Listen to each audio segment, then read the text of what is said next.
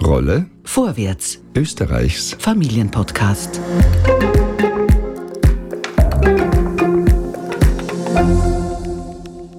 Hallo und herzlich willkommen bei einer neuen Folge unseres Podcasts. Netzwerken, sich gezielt mit Leuten connecten, auf irgendwelchen Events, um irgendetwas zu erreichen. Okay, das war jetzt sehr flapsig ausgedrückt und versimplifiziert und polemisch und überhaupt. Ihr hört es schon raus, ich persönlich kann es nicht ausstehen. Aber darum geht es heute nicht, schon gar nicht um mich. Wir schauen uns in dieser Episode an, wie es Frauen mit dem Netzwerken geht, wie schwer es oft für sie ist, neben der Kinderbetreuung auch das noch unter ihren engen Zeithut zu bekommen. Noel Krischnik hat sich für uns da draußen umgehört.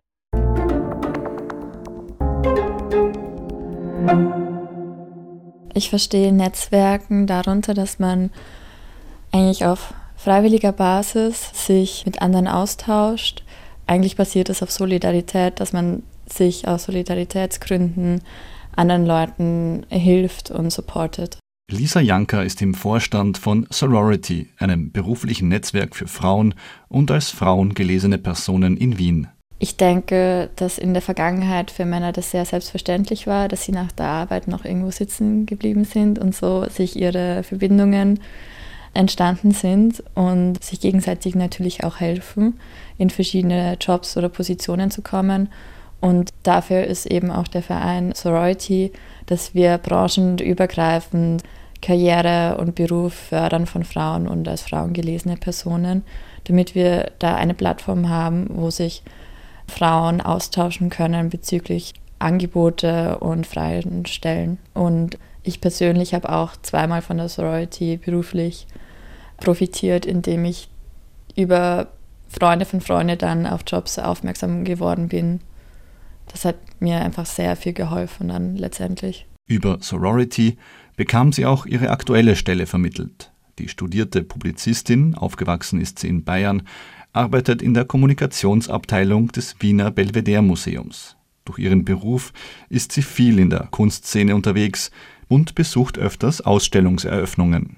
Ja, es macht mir schon Spaß, aber es ist auch irgendwie so, ganz ehrlich, auch immer so eine Art Druck, weil man weiß, was alles wäre. Und wenn man dann zu Hause sitzt, faul, denkt man sich so, Mist, eigentlich sollte ich da hingehen, aber die Couch ist gerade auch sehr anziehend und man bleibt lieber zu Hause. Ich gehe eigentlich davon aus, dass die meisten Menschen nicht wirklich Lust haben auf Netzwerken. Im Falle, wenn es so genannt wird. Ich meine, wenn es passiert und man ist in ein nettes Gespräch mit jemand, super.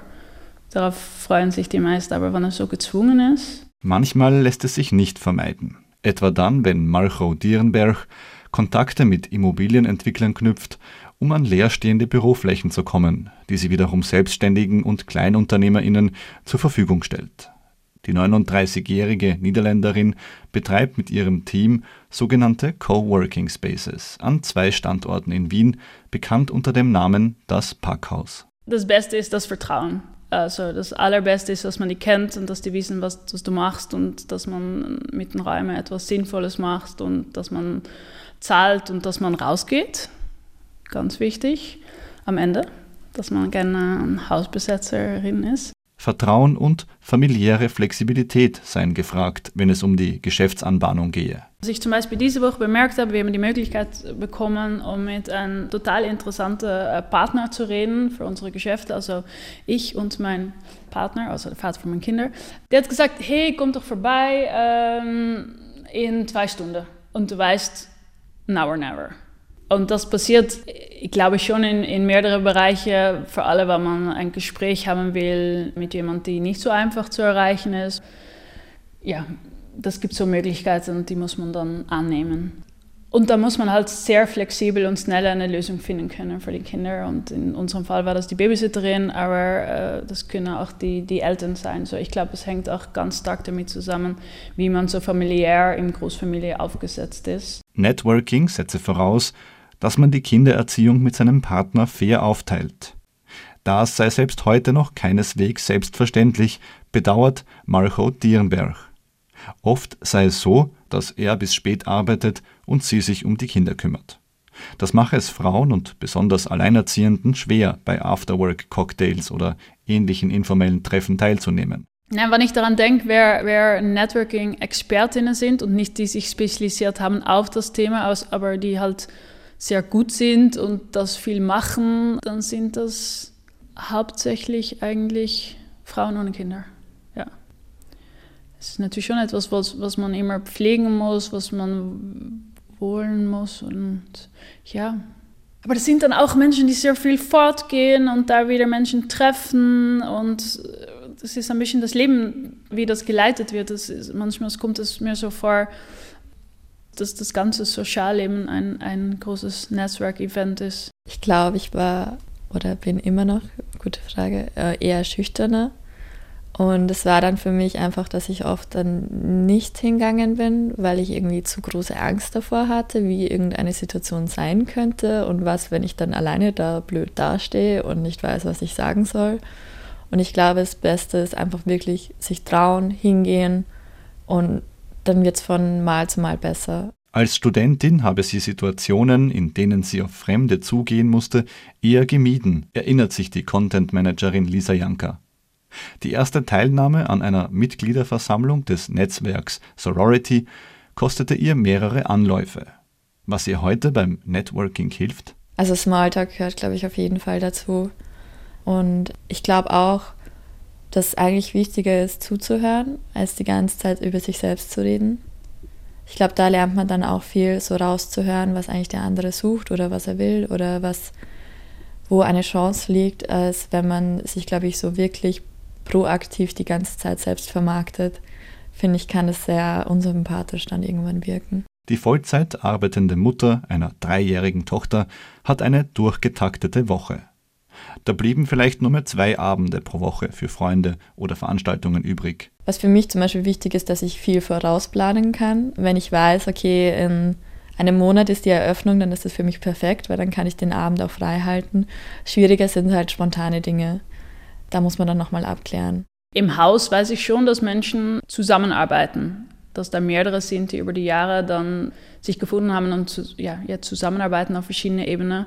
Das war auch immer die Idee vom Haus, dass es so eine Stadt in einer Stadt ist, wo zum Beispiel der Fotograf dann für einen Kleidungsbrand etwas macht und dann in unsere Fotostudio und das funktioniert auch so. Das ist aber etwas, was sich über die Jahre, glaube ich, ausformuliert oder auskristallisiert und nicht etwas, was bei einem Netzwerktreffen geschaffen wird. Beobachtet die Niederländerin Margot Dierenberg. Es ist ein etwas betrübter Anblick, ein 160 Quadratmeter großer, heller Coworking Space mit vielen Topfpflanzen und futuristischen Möbeln ausgestattet, der wegen des neuerlichen Lockdowns leer ist. Denn unter normalen Umständen begegnen sich hier im Wiener Packhaus im dritten Bezirk regelmäßig Startups zum kollaborativen Arbeiten. Was mir ein bisschen getroffen hat, was ich Gott sei Dank selber, weil die Immobilienwelt auch eine sehr männerdominierte Welt ist, dass ich von jemandem im Haus gehört habe, dass, wie hat sie das nochmal formuliert, dass es dabei eigentlich weniger um das Networking geht, also dass Männer öfters ihrer Meinung nach die Geschäfte entscheiden. Also es muss enorm frustrierend sein, wenn man weiß, okay, Networking ist natürlich ein schönes Tool, aber wenn das so viel weniger ausschlaggebend ist für Frauen, weil die halt viel weniger Chancen haben, Geschäfte abzuschließen als bei Männern. Also zum Beispiel in den, in den Architekturbereich bei, bei diesem Beispiel ist das natürlich auch nochmal ein Aspekt, was man berücksichtigen muss. Um beim eben erwähnten Lockdown zu bleiben, wie so vieles hat sich auch das Netzwerken in den letzten Monaten verstärkt in die virtuelle Welt verlagert. In sozialen Netzwerken verschwimmen die Grenzen zwischen privat und beruflich, Selbst- und Produktvermarktung. Ich besitze kein Instagram, tue nicht an Facebook und soll da überall viel mehr machen. Und das ist schon für mich, also das fühlt schon wie eine, es fühlt schon wie ein Druck. Ja, ich versuche das nicht anzugehen, weil ich glaube, wenn ich das angehe, dann weiß ich wirklich, was ich verpasse. Und das ist ein bisschen so ein Kopf im Sand stecken. Danke, Noel Krischnik. Und jetzt übernimmt Lisa. Sie spricht heute mit Beate Hausbichler. Sie ist Autorin und leitet das frauenpolitische Ressort von Die Standard.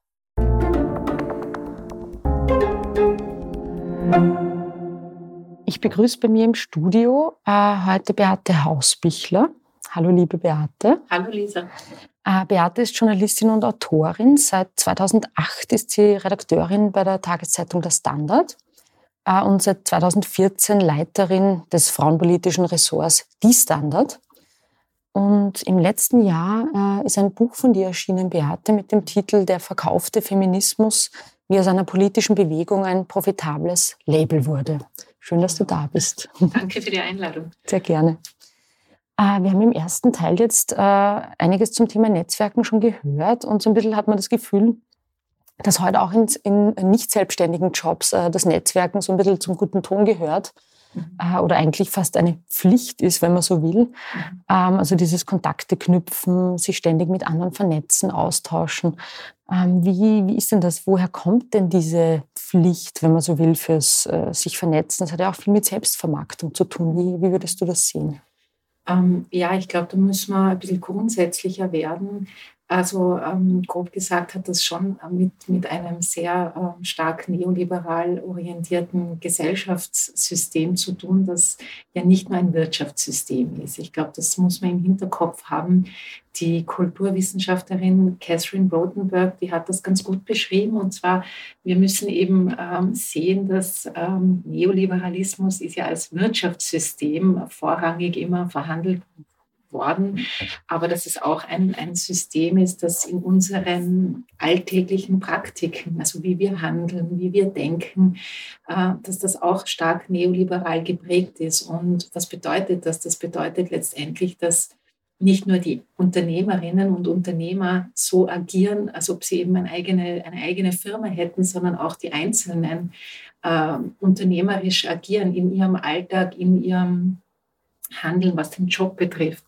Und das ist halt etwas, das sich in den letzten Jahren, Jahrzehnten äh, wahnsinnig etabliert und verbreitet hat. Und das ist bestimmt einer der wichtigsten Aspekte, dass einfach diese neoliberale Rationalität, wie Rotenberg das nennt, ähm, sich enorm verbreitet hat und unser Handeln einfach anleitet. Mhm. Also es ist so der Rhythmus, bei dem man mit muss quasi. Mhm. Genau. Mhm. Ähm, würdest du sagen, das ist ein sozialer Druck geworden? Das ist etwas, wo man, quasi, wenn man es nicht macht, ist man ein bisschen selber schuld, wenn es dann nichts wird mit der Karriere, mit dem Aufstieg. Wird da vielleicht auch sozusagen das Scheitern wieder auf den Einzelnen, die Einzelne zurückgebracht? Äh, wie, wie ist das? Ja, also erstens glaube ich, dass es einmal so die, das Anforderungsprofil äh, erweitert, dahingehend, dass einfach so bestimmte soziale Fähigkeiten ähm, die man vielleicht im Marketing haben muss, aber eigentlich nicht in jedem Job haben muss, äh, so zum, zum Standard gehören immer mehr. Weil ich glaube schon eben, dass, dieses, dass diese Verpflichtung zum, zum Netzwerken, zum Kontakte knüpfen, ähm, das ist so ein Denken, dass man jede Potenzialität äh, von vornherein schon äh, mitbedenkt. Und ich glaube, dass das eben so ein ähm, mehr und mehr unsichtbarerweise das Jobprofil erweitert hat in vielen Branchen, wo es eigentlich Marketingabteilungen gibt und wo man zu Recht fragen könnt, könnte, warum muss das jetzt jede Einzelne und jeder Einzelne auch können, mhm. diese gute Darstellung des eigenen Jobs, der eigenen Person und so weiter. Mhm. Jetzt betreiben Männer das, wie wir wissen, seit vielen Jahrtausenden, kann man wahrscheinlich sagen, äh, dass sich vernetzen, dass Seilschaften knüpfen, dass äh, auch Organisierte in Kontakt treten. Bei den Frauen ist es nicht ganz so. Jetzt könnte man natürlich sagen, dass was zum Beispiel im Bereich der Frauennetzwerke sich etabliert hat in den letzten Jahren, ist natürlich auch eine gewisse Reaktion darauf. Also dass man zum Beispiel äh, zu Informationen rund um Jobs kommt, überhaupt von offenen Stellen erfährt, durchaus auch äh, Kompetenzen sich äh, gegenseitig beibringt und so weiter. Würdest du das auch eher kritisch sehen oder hat das nicht auch durchaus sozusagen ein, ein emanzipatorisches Potenzial? Ähm, also das, das halte ich schon für mm, sehr heikel, weil wir müssen uns anschauen, was wollen wir von diesen Männernetzwerken kopieren. Also wenn man, die werden ja ganz gerne als Old Boys Clubs dargestellt und wenn man daran denkt, dann denke ich zum Beispiel so an verrauchte, zigarrenverrauchte, holzvertäfelte Räume mit, mit, mit Ledersitzen. Und wenn man an das denkt, dann denke ich mir, das sollte man wirklich nicht imitieren, weil was ist konkret passiert in diesen äh, Männernetzwerken oder passiert noch immer in diesen Seilschaften, nämlich dass Jobs vergeben werden, in dem Sinn, dass jemand einem Gefallen, einen Gefallen schuldet und dann wird man halt weiter vermittelt. Also mhm. die Frage der Kompetenzen oder was kann die Person oder was, was braucht ein, ein, ein Betrieb, ist ja da völlig ausgehebelt. Da geht es ja wirklich nur um Quid pro Quo und dass man sich gegenseitig hilft, völlig ungeachtet der politischen Positionen einer Person oder der, der charakterlichen Eigenschaften. Also ich denke, das ist etwas, das wir absolut nicht imitieren sollten. Aber de facto gibt es das auch in Frauennetzwerken. Und ich halte ähm, das Prinzip, ähm, dass jetzt rein das Geschlecht ähm, eine Solidarität jetzt von mir erfordert in einem Frauennetzwerk, nicht ganz richtig, weil ich wäre zum Beispiel nicht bereit, ähm, eine Kollegin aus einem Netzwerk weiter zu vermitteln, die ähm, keine Ahnung, in einer Marketingagentur damit beschäftigt war, äh, Sexualstraftäter ähm, gut dastehen zu lassen, um jetzt ein mhm. konkretes Beispiel zu nennen. Ja, mhm. Also ich denke, ähm, da ist es ganz wichtig zu sehen, dass diese Männerseilschaften, da ging es wirklich nur um jemandem einen Gefallen zu tun. Und das ist, glaube ich, ähm, als feministisches und politisches Projekt höchst fragwürdig, sie auf dieser Ebene zu, zu äh, wie soll ich sagen, zu verhabern. Verstehe, ja, ja. Ähm, gleichzeitig könnte man vielleicht sagen, gewisse Jobs, von denen würden Frauen nicht erfahren, dass es sie gibt. Ähm, äh, bietet dann vielleicht doch auch Möglichkeiten des Aufstiegs oder so. Also gibt es nicht auch Aspekte, wo du sagst, hm, das, ja, das macht Sinn. Das ist dann schön für die einzelne Frau, wenn sie so von einem Job erfährt, aber genau das ist auch ein Problem daran, mhm. dass was ist dann mit den anderen Frauen in dem Fall, die ähm, dieselbe Kompetenz hätten, aber halt eben nicht die Ressourcen hatten, sich zu vernetzen, nicht den persönlichen Draht auch hatten, sich zu vernetzen. Also dieses ähm, agieren können in einem beruflichen Umfeld, das vielleicht zum Beispiel für Arbeiterinnenkinder völlig neu und fremd ist, das muss man ja auch können. Ja, also die, die Tochter einer, weiß nicht, Museumsdirektorin weiß sich im Kunstfeld anders zu behaupten wie die Tochter einer einer Einzelhandelskauffrau. Also das sind Eigenschaften, die bekommen wir von der Wiege ähm, weg schon mit und es fällt den Leuten da unterschiedlich leicht oder schwer ähm, zu agieren. Mhm. Und eben dieses Beispiel, äh, wann erfährt man von einem Job, das ist ähm, ganz schwierig, das so eben in Netzwerken zu verlagern, weil man braucht Zeit dafür für ein Netzwerk, man braucht eben ähm, die soziale ähm, Kompetenz oder ja, das den Habitus dafür, ähm, in so einem Netzwerk gut agieren zu können. Und das schließt wahnsinnig viele aus. Ja. Wenn du sagst, die Museumsdirektorinnen-Tochter, da beginnt das äh, Vernetzen wahrscheinlich buchstäblich schon am, am, am Mittagstisch, genau. äh, im Kleinkindalter vielleicht, wenn da wenn da Menschen aus- und eingehen, die einem später im Leben auch nützlich sind, denen man sozial nahe ist. Das kann ich ja gar nicht abbilden über Netzwerk. Also diese, diese soziale Herkunft, dieses, ähm, eben diese Abstammung, die soziale Abstammung, das ist ja immer noch ein Faktor, der mehr wiegt sozusagen als jede Vernetzungsarbeit, das irgendwas könnte vermutlich, oder?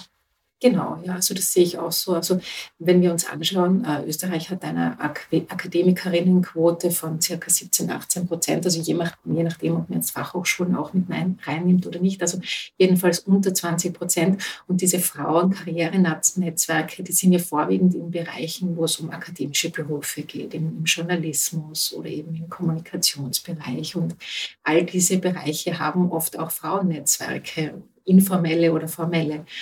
Und äh, wo es aber keine Vernetzung oder sehr wenig Vernetzung gibt, ist zum Beispiel im Niedriglohnsektor. Ja? Also das, das zeigt sich eben ganz schön, dass diese ähm, Netzwerke oft in Berufen sind, wo es sowieso schon äh, ähm, sehr privilegierte Jobs sind. Ja? Und ja, ich sehe auch, dass das kann man eben nicht abbilden. Und äh, der Zugang ist eben, da sieht man, das ist schon, das verkleinert diese Gruppe an Frauen schon einmal sehr, die davon profitieren. Mhm. Weil man braucht ja sozusagen auch gewisse Voraussetzungen. Ja, also von äh, Wille zum Smalltalk, wenn man ganz banal genau. beginnt, Bildungsvoraussetzungen, gewisse Artikulationsfähigkeit bis hin zu einem Partner, einer Partnerin, der auf die Kinder schauen kann, wenn ich mich am Abend äh, vernetzen gehe. Ähm, was wäre denn aus deiner Sicht wirkliche Teilhabe? Du hast den Niedriglohnsektor angesprochen.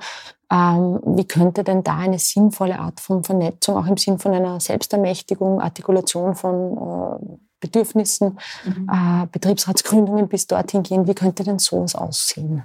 Also ähm, ich denke, ganz wichtig für die Teilhabe ist einfach der Zeitfaktor. Und äh, da sind wir eigentlich so bei den ganz alt, alt hergebrachten ähm, Hebel, die es gäbe, also umfassende, gut qualitative Kinderbetreuung, äh, zum Beispiel oder was ja total fehlt, dass endlich einfach äh, Väter und Männer in die Pflicht genommen werden, was die Kinderbetreuung betrifft. Weil wir haben vorhin ge davon geredet, dass es vor allem in den akademischen Berufen Vernetzung gibt. Das sind ja auch die Eltern, die sich Kinderbetreuung leisten können, also auch Kinderbetreuung zukaufen können, wenn die öffentliche Kinderbetreuungssituation nicht ausreicht. Das können eben äh, viele Frauen oder das Groß der Frauen und auch Väter nicht. Und hier einfach von wirklich von einer staatlichen Seite ähm, Männer stärker dazu äh, zu bringen, in Karenzen zu gehen, die Familienarbeit äh, endlich zu übernehmen. Wir haben in den letzten Jahrzehnten zwar total brav darauf geschaut, dass die Frauen in den Arbeitsmarkt kommen, aber es wurde nicht darauf geschaut, dass die Männer in die Familienarbeit kommen.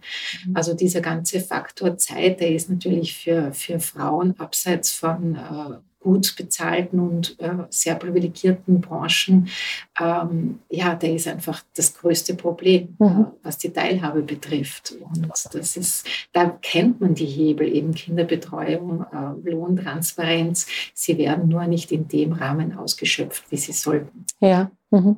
Wir haben den Equal Pay Day, wir haben den Equal Pension Day, wir haben etliche andere Tage, die uns sozusagen anzeigen, ähm, dass es äh, in Sachen ähm, Lohngerechtigkeit und Verteilung von Hausarbeit und Erwerbsarbeit äh, noch äh, sehr, sehr viel zu tun gibt. Das hat sich auch nicht relevant gebessert, seit ne, Netzwerke sozusagen entstanden sind, auch nicht in den sozialen Medien. Da geht es um die ganz großen Fragen der Teilhabe.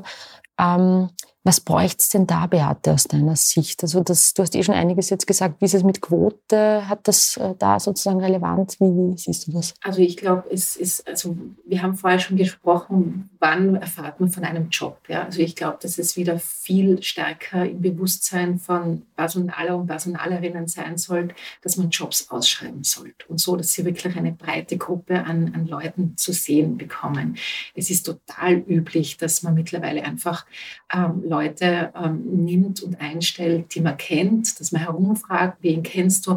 Es ist einfach so, dass man eigentlich von, vom sozioökonomischen äh, Umfeld her immer eher dann die in Jobs reinbringt, die ähnlich, einem ähnlich sind, also eine ähnliche Herkunft und all das.